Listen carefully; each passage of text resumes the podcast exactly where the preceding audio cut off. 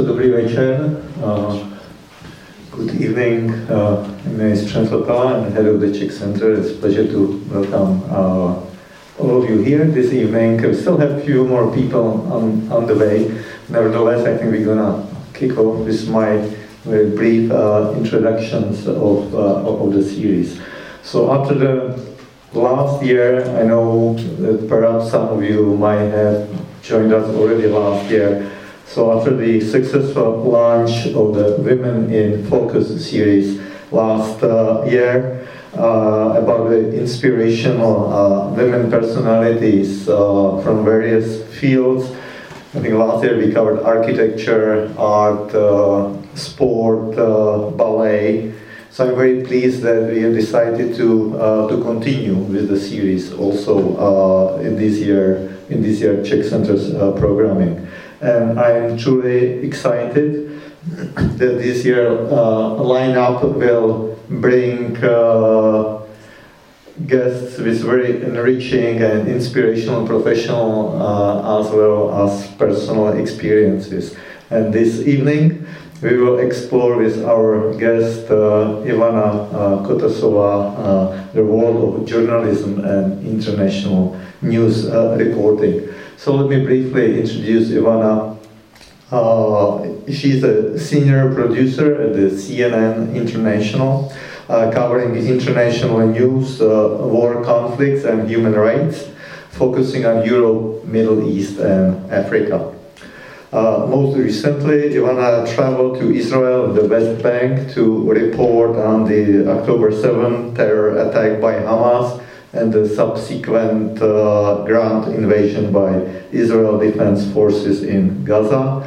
And also in 2022, Ivana uh, covered uh, the Russian invasion in Ukraine and the Battle of, of, of Kiev.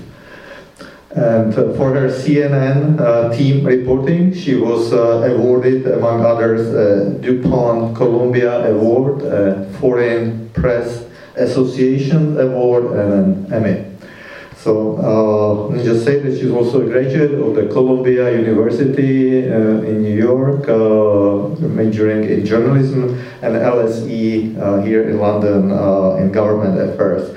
And my, I might also add that Ivana is a vivid runner, I might say, and a supporter of Zátopek Charity Fund, which we are organizing on an annual basis here at the Czech Center.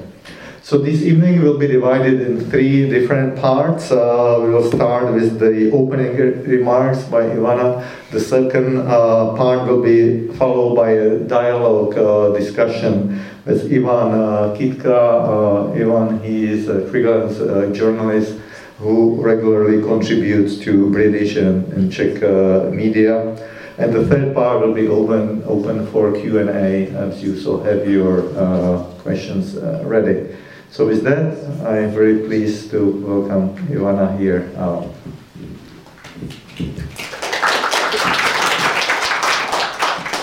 Thank you very much. Um, I have to say I'm quite disturbed by the size of my head. so uh, I have to say I'm quite humbled by the idea that um, people would come and listen to me speak. Um, so thank you very much for coming. If you came for the free drinks, um, that's fine too. In fact, you might actually enjoy this a bit more if you had one. I think they're behind, behind the corner. Um, so please uh, do not hesitate to drink. In fact, I agreed to do this talk while drinking upstairs at the Christmas party of the Czech embassy. So it would be a nice continuation of the theme. Um, thank you for that um, introduction. I almost didn't recognize myself, it sounded quite dull. Um, I will talk a little bit about uh, myself and how I got into journalism. That part of the talk is going to be very short, and then um, I'm going to talk about some of the stories that I had the privilege to do um, and report on. Um, I've picked uh, some that I find interesting, some that I think are quite important, and also a couple that I'm simply just very proud of having done. So, um, how I got into journalism. I am afraid I'm one of those very boring people who sort of always knew what they wanted to do. I think I was about 14, 15 when I decided I wanted to be a journalist. The reason was I was very interested in, in news and international affairs. I was um, fairly good writer in, in Czech, so it seemed like a good idea. I also really liked telling people things they didn't know, uh, so I guess you can call me a bit of a gossip girl. Maybe you know being someone very annoying, telling, "But did you know that?" Um, but you know, it seemed like a, a, a good, uh, good choice. Um, I, however, encountered a major issue, which was I had absolutely no idea how to do that. I didn't know anyone who was doing anything remotely uh, connected to journalism or anything in that field. Um, most people in my family are um, in the fields of natural sciences. Both of my parents are mathematicians, so when I went to them or when I first told them I wanted to be a journalist, uh, my mom looked at me slightly alarmed and said something like, But don't you want to do something real? Uh, but um, no, so, so it, it, just looked, it just seemed to me as this pie in the sky idea that I'd really like to be a journalist, but it's not going to happen because it's it's crazy. The Czech media market is very small. There's a couple of newspapers, uh, the Czech TV, um, which you know the, the, the best job at the Czech TV at that time was taken by Ivan. so I was like, eh, I can't do that. Um, but I, I, would really like to be in a position to tell you that uh, my career today is a result of hard work and years of sacrifices. But I think that would be incredibly dishonest because I've actually been just very, very lucky in very many ways. So my, my first major luck was uh, is actually my parents. Uh, my parents who um, once they sort of realized that I, I was serious about this journalism thing, they uh, supported me all the way through and, and were extremely supportive. And I have to say, I think that is actually a sign of, of major love, uh, parental love, when you support your children uh, in their choices, even though, even though the choices do not really align with what you thought they would do. Because my parents really thought, you know, I have two sisters, they, I, I believe they thought at least one of us is going to be mathematician. Didn't happen, but they always supported us in whatever we decided to do. So, you know, that is amazing. So that is my, my major luck and, and privilege because they made it possible for me to go into journalism and as I said, I uh, didn't know anything about how to how to do it. It seemed completely impossible, and this is where another luck came uh, in my way. When I was in high school, I had a teacher who was quite a character. I have many funny stories about him, which I can tell you later when we drink the lovely wine that, that's served outside. But one thing he did was that when I had a conversation with him about what I want to do, and I said, well, I'd like to be a journalist, but I don't think it's possible. He just looked at me and said, Why not? And I think that was the moment when I started to think, Well, actually, why not? And I made a plan. And the plan was I'm going to study journalism, how to get to journalism, and, uh, and take it from there. And my parents uh, were very supportive of that, and, and it so happened that I decided to come and study in England. And again, they were extremely helpful and extremely supportive. So I studied journalism in England. My first year was hard. Um, I think I was a bit lonely, maybe maybe a bit homesick. I think I didn't. I don't know if I can see some students here. You know, I didn't quite um, fit in the whole freshers week. Let's drink twenty jello shots and dress like a penguin and go around city. I just it just I, I, it wasn't the, the first year was hard. I, I did well in school, but but I didn't quite feel like I fit in. So after my first year, I did internship in the Czech Republic, and that internship turned into a job that I took, and I took a gap year.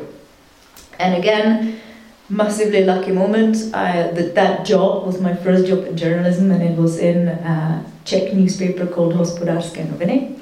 And at that time, that particular time, that newsroom was absolutely bursting with talent. So I, you know, some of the best journalists in the Czech Republic who were at their very best at that time were working in the paper, and I had the privilege to work with them.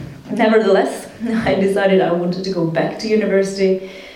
I went back, I studied a bit more. Um, I, as was said, I went to New York to do a graduate school in journalism at Columbia, and I went to London School of Economics to do a degree in European politics. And in that last year, there's a there's a laugh. it was before Brexit. It was so funny because actually in most of our seminars, Brexit was discussed as this completely the, the, the concept of it was just so surreal.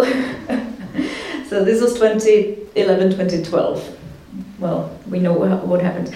But um, in that last year at LSE, I was applying for all these jobs, and I just kept getting rejected from every single one of them. And you know, sometimes I didn't hear at all, which is not great. Sometimes I got a phone call saying, You were amazing, you were so great, we loved you, but someone else was better, so you were the runner up. So I applied uh, at the end for 33 jobs and was rejected from every single one of them. And then I applied for an internship at CNN, and uh, I got a phone call saying, You were amazing, we loved you, but there was someone else we liked more, so you were the runner up. And here comes the, the plot twist, the, the, again, the luck, the lucky moment. Uh, that person got a job in The Guardian, so they didn't take the internship, so it went to me, and you know the rest is history. I've been there for 11 years, 12, coming 12.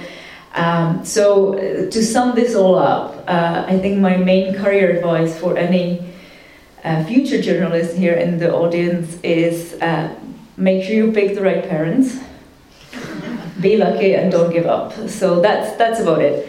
Now, much more interesting are uh, I want to show you some stories that I've done um, while at CNN. Um, these words, yes.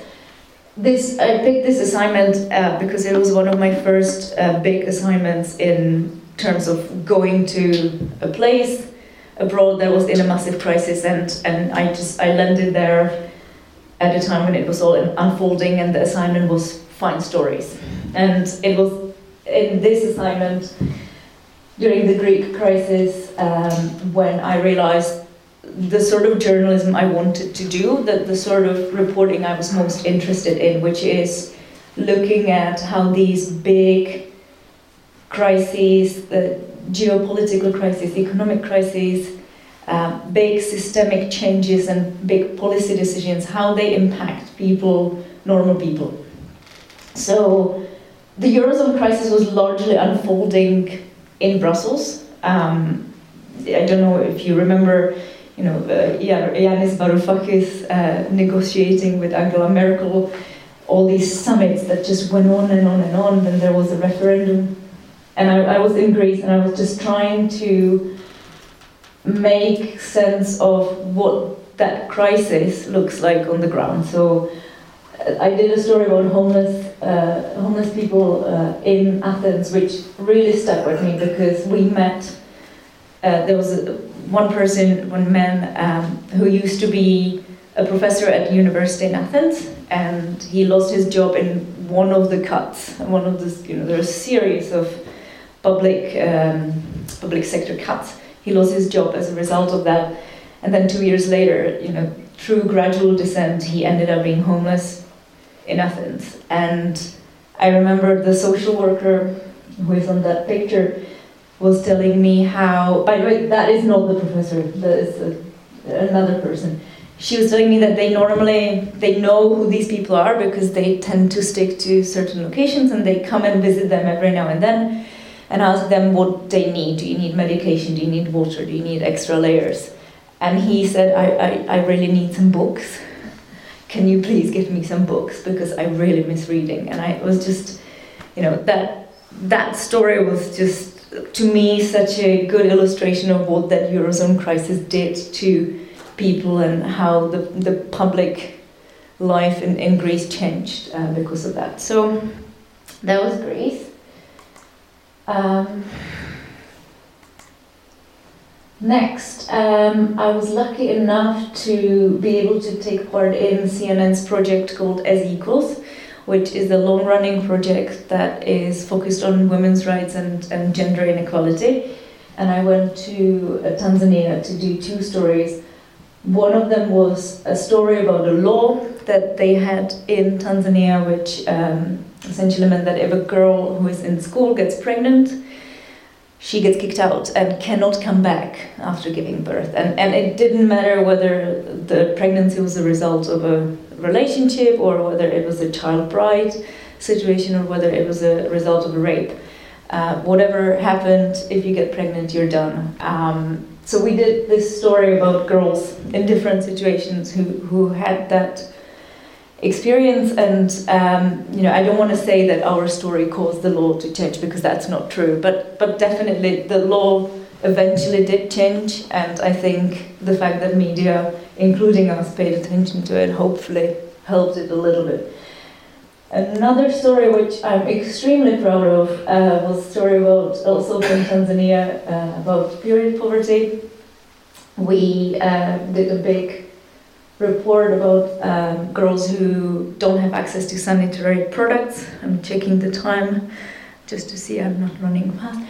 Um, and, and they're missing on school. They don't go to school when they're on their period. And uh, to illustrate the impact of that, we built a interactive calculator where people could put in, um, you know, how long their period takes, or how often they are on their period, and it calculated how much time of their life they would miss if they didn't have um, access to uh, to sanitary products. There was an option of I'm a man, I have no clue, give me the average, and it, it gave you the average. But uh, why I'm so proud about it because on that day CNN website, which is the biggest news website in the world, as we like to say, led the main story was a story about periods, and I just thought amazing. Um, unfortunately, not much has changed uh, since then. Um, pandemic, a story that was obviously the biggest story of um, in the world at that time. Again, um, I tried to um, you know, the, the, with stories like this, it, what often often happens is they are so big, and the numbers of people impacted are so huge that that it starts being sort of this concept that that we cannot understand. And I think this is true with the pandemic. It's true with um, any kind of uh, earthquake or natural disaster that has high casualty. Uh, numbers. It's true with any war, any conflict. Uh, we start thinking about people as numbers and we lose the touch. So it was important to me to do stories again about people. Um, what was strange about this story was that we all lived it, right? Normally, when I cover a story, I'm an outside observer. Um, you know, we we get go somewhere where things are happening to other people, and we speak to the other people, and we tell their stories. With the pandemic, we were reporting on lockdown and we were in lockdown. We were reporting on not being able to get vaccination. We were not able to get vaccination and all these all these things. Uh, I think that was a very interesting experience for all of us journalists um, because you know we had to deal with the story as it was unfolding while also reporting on it. Uh, climate um, climate crisis uh, definitely the biggest story of our lifetime. Uh, if we don't do something about this, there is not going to be much future.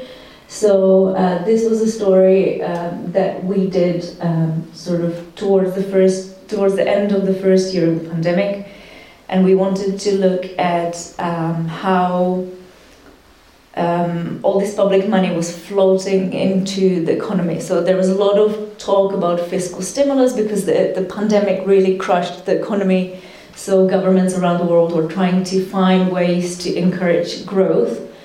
And one of one of the ways was there was a lot of investment into projects, into infrastructure projects, and unfortunately a lot of them were into projects that involved fossil fuels. So we did stories about that, um, but we wanted to look at it from slightly different angles. So what we did was we went to four different communities um, which rely on fossil fuels for living. So um, we were trying to sort of tell the story from the point of the people who are whose livelihoods depend on fossil fuels, which we all know will have to end if we want to survive. Um, and, and how governments are trying to, you know, either help them transition or are pumping money into the industries to keep them going, even though their future is probably limited. It was very interesting um, in reporting. So, you know, I am not explaining it very well, but you know, we, I, I, I care deeply about uh, the climate crisis, and this was one way we tried to um, bring the big topic to, to life by, by you know, examining what it does to communities. Another one, extremely cold assignment, uh, went to Iceland um, and reported on this very strange phenomena that they have in Iceland where uh, sea levels are actually dropping. So what, what happens is, um, because you have all these glaciers and they're pushing down the ground. If there is warmer weather, these glaciers start melting, they stop pushing down the ground, the ground bounces back, sea level drops, relative sea level drops, ships have problems getting into um, into ports. There's a lot of different problems that arise from it. So we went to Iceland and spoke to fishing communities that are having to, you know, completely um, rethink their way of, of, of living because they can't do what they've been doing because of climate crisis, but in a very different way than we are used to hearing about climate crisis and sea level change. Um, yeah, this this was um, this was a heartbreaking story, and one that I'm extremely proud of doing. Um, it, it's a story of postpartum depression, which is um, a, a very sort of ignored condition that affects a large number of women. Uh, Pranaya uh, was a mom um, who took her own life and the life of her son because of postpartum depression. I've, uh, I've met her husband, uh, who the reason why we found out about the story was actually through running. He, uh, to raise awareness and money for a foundation that um, helps people who suffer from postpartum depression.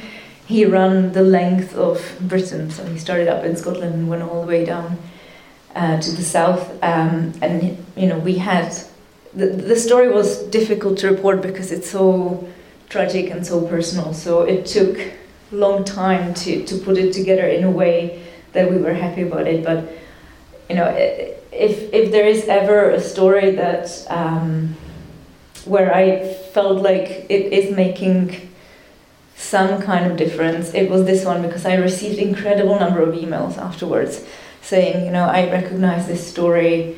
I'm a husband of someone who suffered, or I suffered myself, and I didn't want to tell anyone. So, so uh, yeah, um, really, really glad that we got to do this story.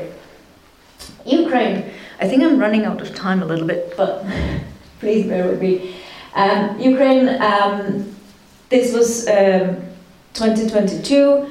In late 2021, um, we started, you know, being concerned about what is happening in Ukraine.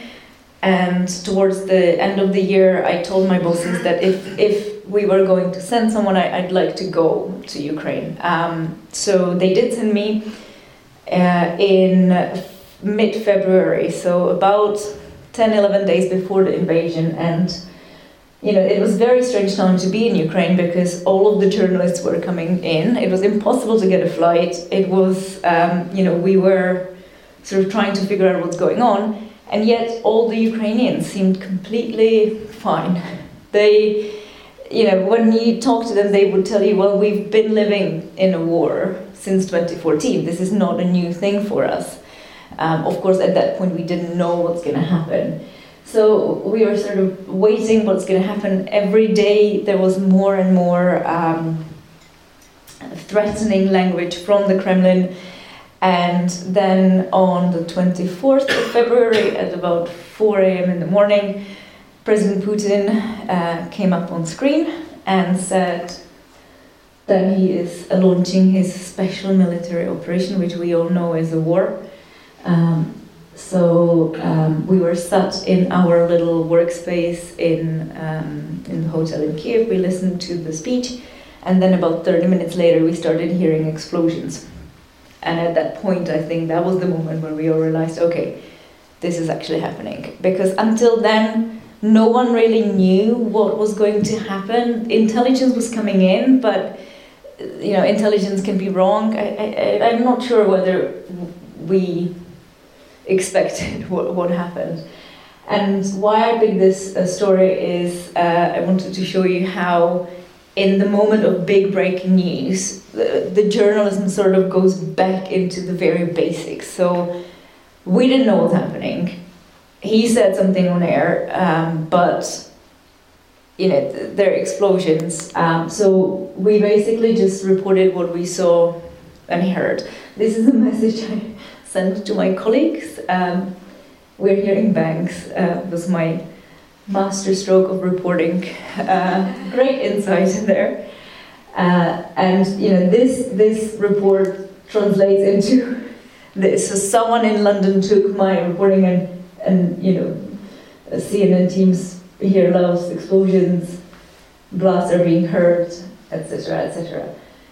So um, back to basic, uh, but as I said, uh, very quickly, when you report on these big stories, they become so big that it's very difficult to pick the human parts of it. So that's why I think CNN is so amazing because, um, and I'm not paid to say it here, I actually mean it because we, we go there to these places where the big stuff is happening, but we stay there and we come back in six months and in a year and two years.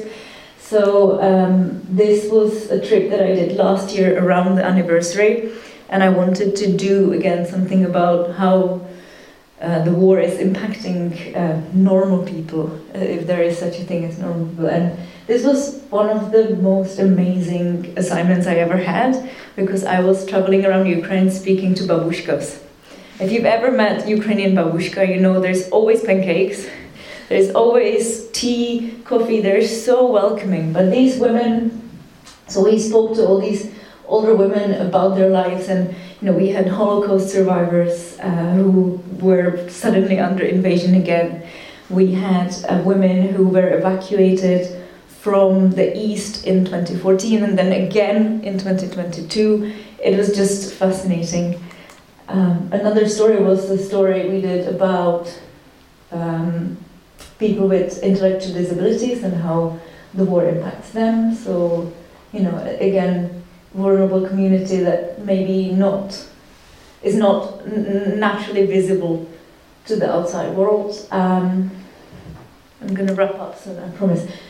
Israel, um, again, a horrendous story.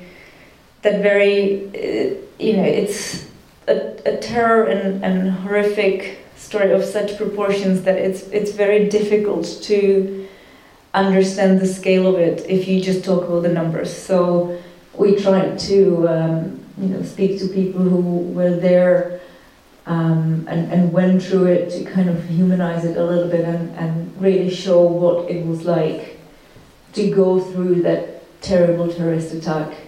And of course, then um, after uh, Israel started responding to uh, the attack, the story largely shifted and the attention is now much more on Gaza. So again, um, these are just some headlines that uh, we've done where again we're trying to make it a little bit more personal because I think the latest death toll that's been reported is 26,000 and it's just such a large number that it's very difficult to imagine what it looks like.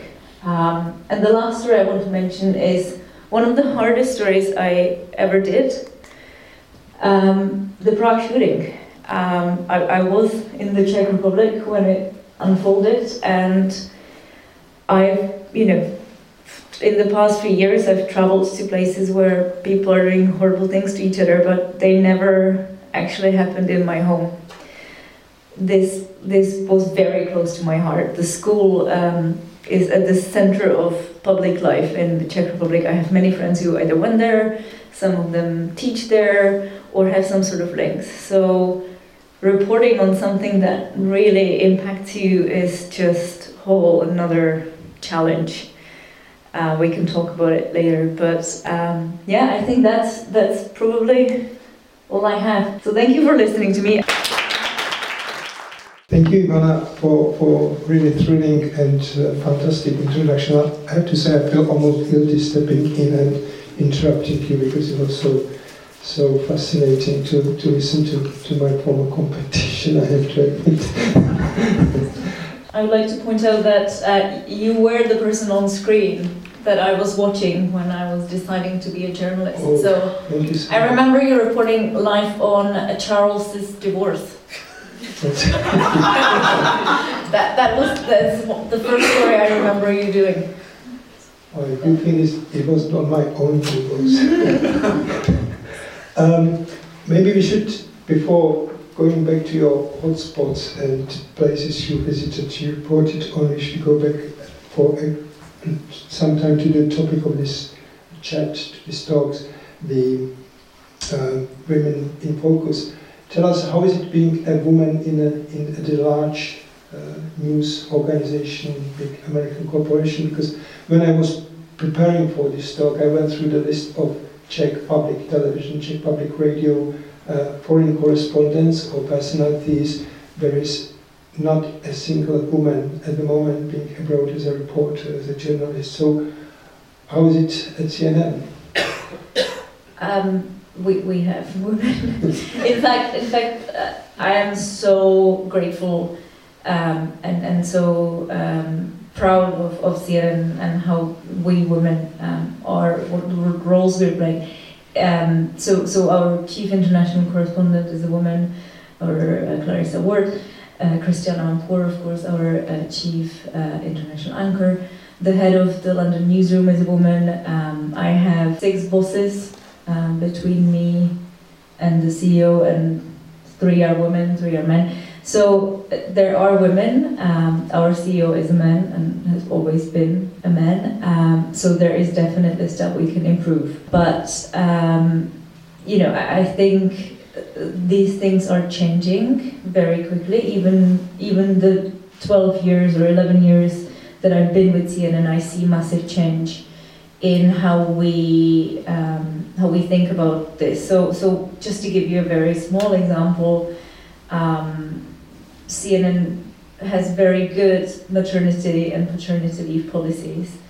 Uh, partly because it is proven More than that seven months for a year a year. and for men, it's uh, the paternity is three months. Mm.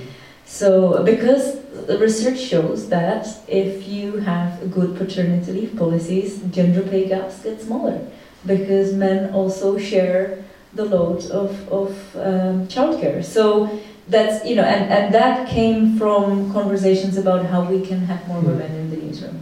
The fact that there aren't many in the Czech Republic, I, I don't understand this because there are great journalists, Mm. women journalists in the Czech Republic. They're I just not getting there. Uh, just talking about the presenters, I remember the BBC, when I worked for the BBC, there were constant discussions about the pay gaps between the top, top presenters.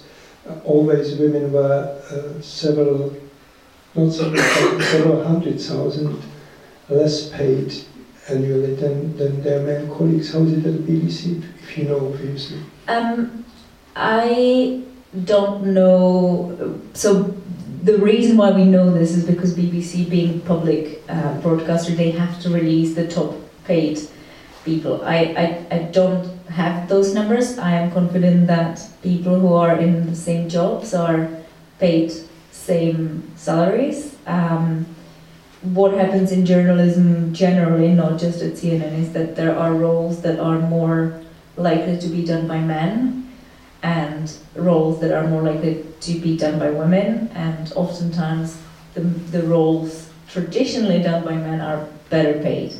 So that's why i say we have work to do.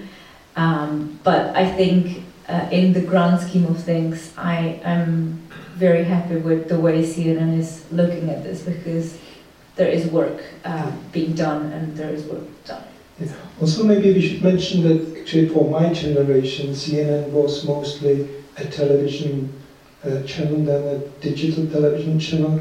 But for current generation, it's also a huge uh, internet presence.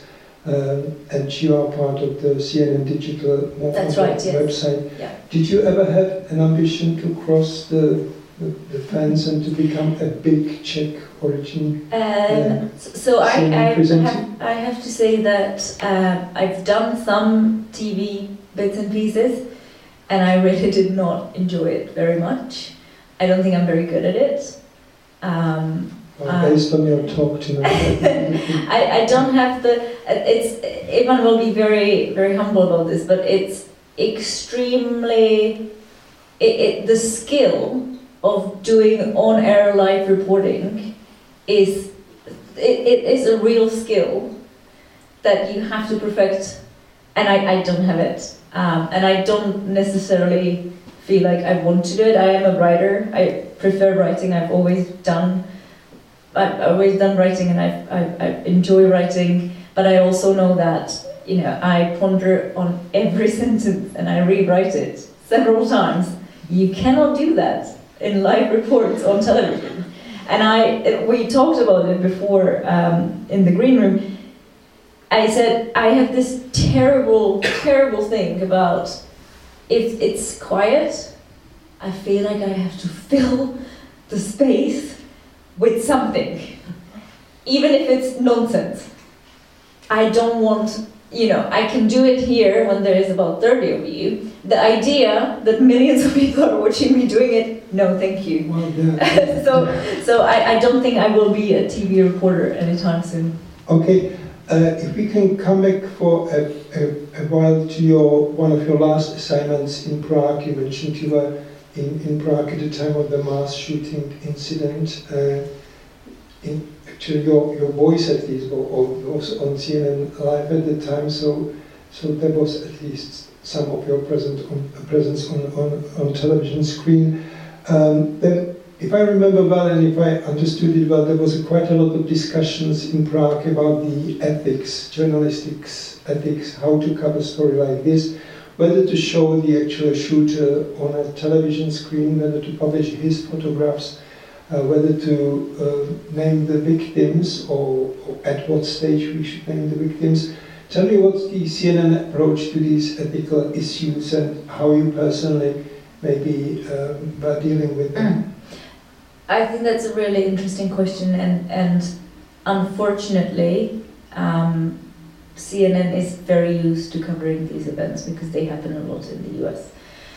Um, we don't have um, we don't have set rules on this. I think you have to um, you know sort of adapt your rules to each situation. So uh, the the if it when it happened in the Czech Republic, where it does never never happens, um, we will treat it differently because you know it, it's slightly different story than when it happens in the U.S., where it's such a regular occurrence that there is almost a set um, timeline of, of you know it happens, then you know there's memorial, then there's politicians talking, all that. So with naming the suspect. Um, we sometimes name them, sometimes don't. In this particular occasions, we didn't name him because the Czech authorities asked us, us journalists, not to.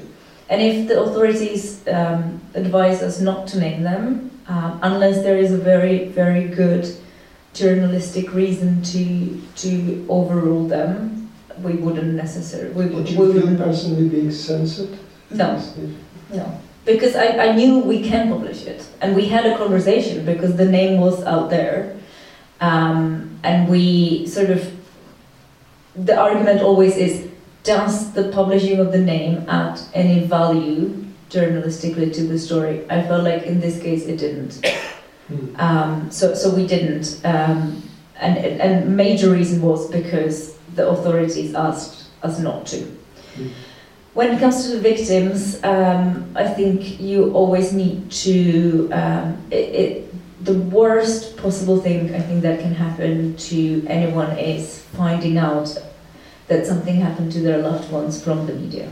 So our role would be we make sure that we are not the ones breaking the news to the loved ones. So we tend to um, wait for authorities to release the names. In this case, it didn't happen because the families didn't want it.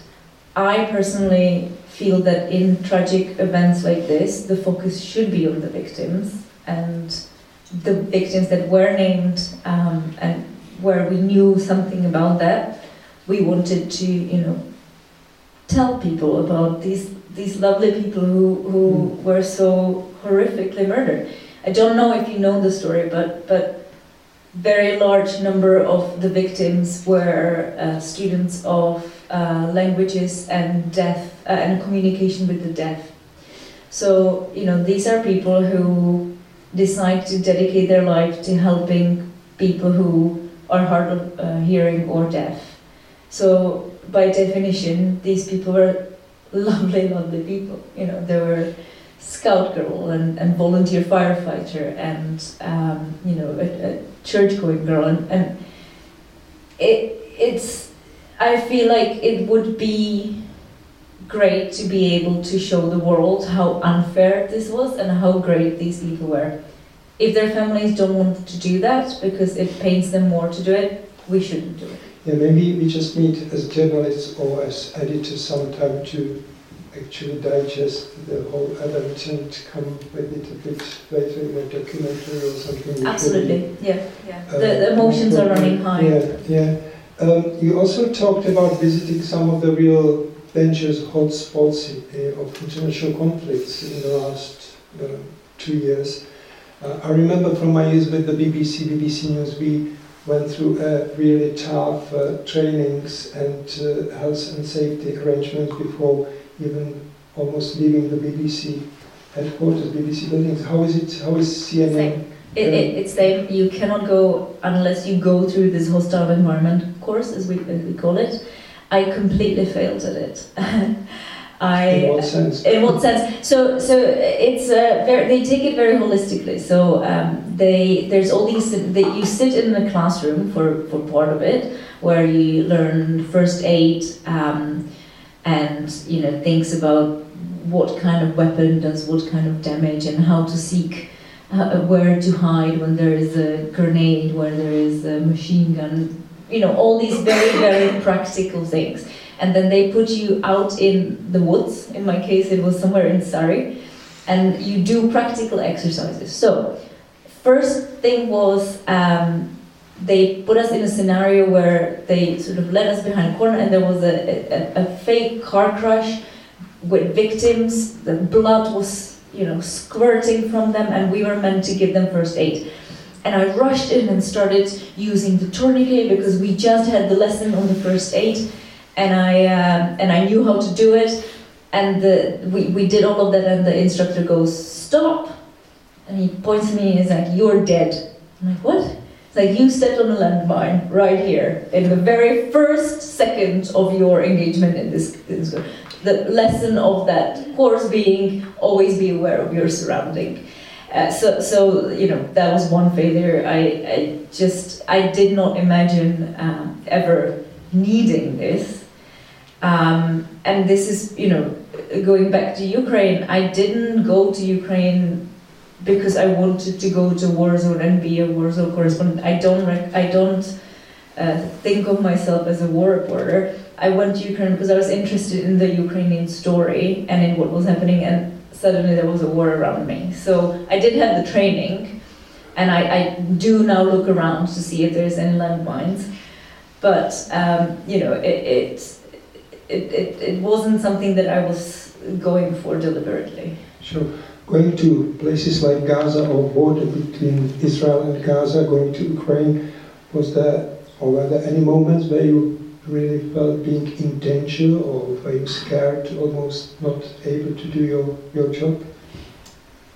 Um, of, of course, um, it's scary when you know things are happening around you, when, when there is strikes and you have to run into the bunker or something like that. But at that moment, you almost um, are sort of laser focused on what you're doing. And working for CNN is incredible privilege because I have incredibly uh, efficient and great support system around me. So when we go into these places, we always go with our security producers, experts who do risk assessments, who are there with us, so that when something starts happening, I don't have to think about it because I just follow them. So they are, you know, sometimes as journalists, you will know this, we, we kind of get into this tunnel vision following the story and not paying attention to um, to what's happening around us. Case in point was me trying to save that man's leg when there were landmines and I stepped in it even though it was exercise. These people are in place so that we can do that, we can have that tunnel vision and follow the story in a safe way. And if we are in danger, they remove us or they advise us. They never tell us not to, they never tell us you can't do this. They work with us to figure out how we can do it. And if it's really bad idea, they say, I think this is a really bad idea. And I trust them completely. I, I you know, trust them 100%. Uh, just one last question. Fake news, false truths, half truths how do you personally protect yourself and how CNN is protect, protecting the organization against you know, misreporting, misquoting at the age of social media when um, our audience is, is quite often faster reporting something than us? Uh, yeah, so number one rule is don't rush. And if we have to wait and we want to be first reporting it, it's worth it just so we're not wrong. So, so we'd rather be accurate than, than fast. Um, and the, the ABC rule number one. No, uh, yes, it's the it's number one rule of journalism uh, because uh, you make mistakes when you're in rush, when you're in adrenaline and all that. Uh, I think there's two things um, that I you know we need to distinguish. There is um, errors and, and misquotings and things like that where we make a mistake um, and we, we report something that's not true or, or turns, our policy is always admit that and tell our readers we made a mistake and this is the mistake and we corrected it. Sometimes we even say why we made the mistake and how it came to be. And that is because, you know, our reputation and the trust is the only thing we have. Uh, so if we if we mess it up, we have to be open with, with our readers that's one thing. So everybody makes mistakes. We all make mistakes and we correct them. Then there is the fake news and the disinformation, and there is so much of it. And you know, you will know this. Um, the the Russian disinformation scene, specifically towards Ukraine, news about Ukraine, but but also the Czech Republic. I mean,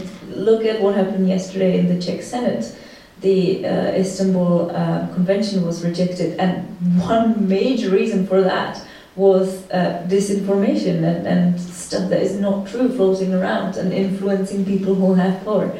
So um, I think the way to combat this is just to really focus on reporting facts and maintain that that trust at whatever cost. So you know, we we have to if we make a mistake, we have to admit it, but, but we try not to make mistakes so that when there is a question of whether something is true or not, whether something is a misinformation, people know that they can turn to CNN and trust us. How do you see the news reporting evolving maybe over the next 10 years with all the, the AI and the digital technology? Uh, what, what's ahead of us? Uh, let me pull out my crystal ball. How is it going to change? I think AI will probably start playing big role. I don't know what that will look like. I think we're still figuring it out. Um, we definitely need to. Um, we, we, are. I would say the way reporting as such has not changed. The the basic skills of reporting, the basics of reporting facts, um, taking your time, going to places, speaking to people and, and telling their stories, that has not changed. What has changed is the formats that we use, um, the way people consume news, and we have to meet them where they are. So, you know, it's all very nice that, that we want to, you know, print newspapers and have a daily news bulletin at 7 p.m. that everybody, we expect everybody to stop doing whatever they're doing and sit down and watch television. But it's not if it's not happening, if people are not doing that, we need to find where they are and where they want to read the news and, and find them there. So, you know, digital is, is, a, is a great spot for that. Um, there, people are their mobile phones constantly. social media, with all of their um, negatives and, and all of the controversies, are a, a major way people um, consume news. So you know we we have work to do there.